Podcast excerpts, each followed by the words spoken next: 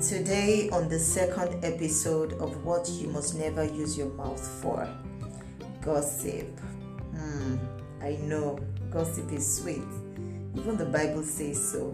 In Proverbs 26, verse 22, the CEV translation, it says, There's nothing so delicious as the taste of gossip it melts in your mouth. Hmm.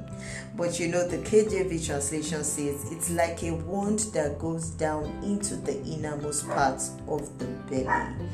You know, some will call it gist in, in an attempt to water it down. But look, gossip is what it is gossip. When you spread rumors or stories about other people's personal lives in the bid to tarnish their image, it's gossip when you talk about someone when they are not present in a judgmental way or in a bad light or without any desire to help them, it's gossip.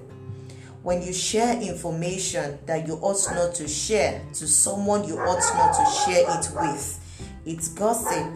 Whether it's true or not doesn't really matter.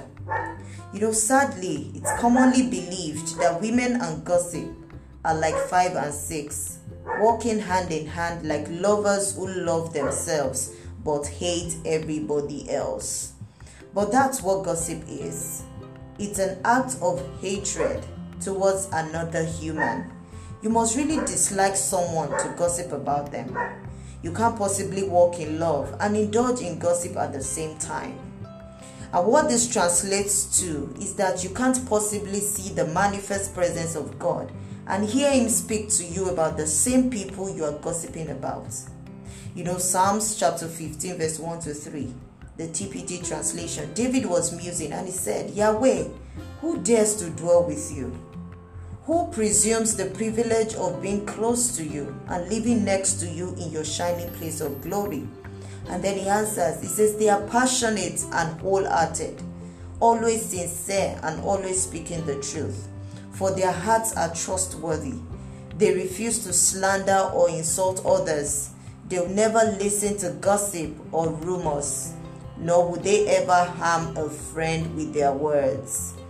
You know, it's one thing to gossip, it's another thing to be fed with gossip. People who desire to see the manifestations of God's blessings don't sit in the seat of the scornful. So, ladies, be wise. Anyone who gossips to you will gossip about you. Only the ignorant and narrow minded gossip, for they speak of persons instead of things. Things like financial goals, business aspirations, future plans, big dreams of a better life. God's Word. There are many things you can spend your time talking about that will be productive and life changing for you. You know, great minds discuss ideas, average minds discuss events, but small minds discuss people. Don't be small minded. Get busy with your life. God has many things He has planned for you to do. The moment you begin to scratch the surface, you will realize that you don't have all the time in the world. You don't have time to spare for gossip. You know, in First Timothy chapter 5, verse 13 to 14, Apostle Paul admonished single women who were widowed. He said they get into the habit of being idle and going from house to house. And not only do they become idlers, but also busybodies who talk nonsense, saying things they ought not to.